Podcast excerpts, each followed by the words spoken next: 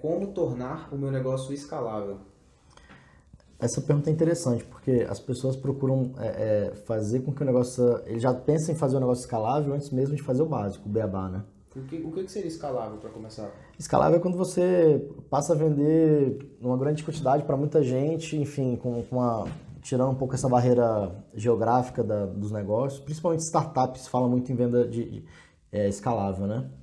Quando você passa a atingir um público muito maior com um custo fixo relativamente pequeno isso é um modelo escalável de startup. Mas enfim, eu fico vendo muita gente que não faz o básico, não sabe vender uhum. o produto que ele tem ali para meia dúzia de pessoas e já está querendo pensar em, em, escalar o um negócio. Então, é, eu acho que tem que fazer o dever de casa e fazer o negócio funcionar para poder replicar e fazer o negócio crescer.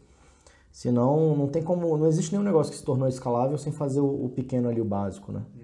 Então a ideia é começar pequenininho mesmo, fazer o dever de casa ali pequeno é e expandir aos poucos. É, todas essas grandes empresas aí que a gente vê hoje que são extremamente escaláveis, Uber, Airbnb, todas começaram fazendo um pouquinho ali pequenininho, numa região pequena e depois foram crescer.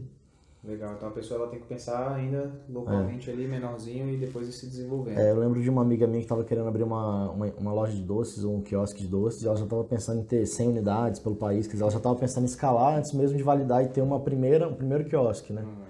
Então, a primeira coisa que eu falei, olha, abre e depois vê se você está querendo ter 100 unidades, né? Faz valer o primeiro. É, exatamente.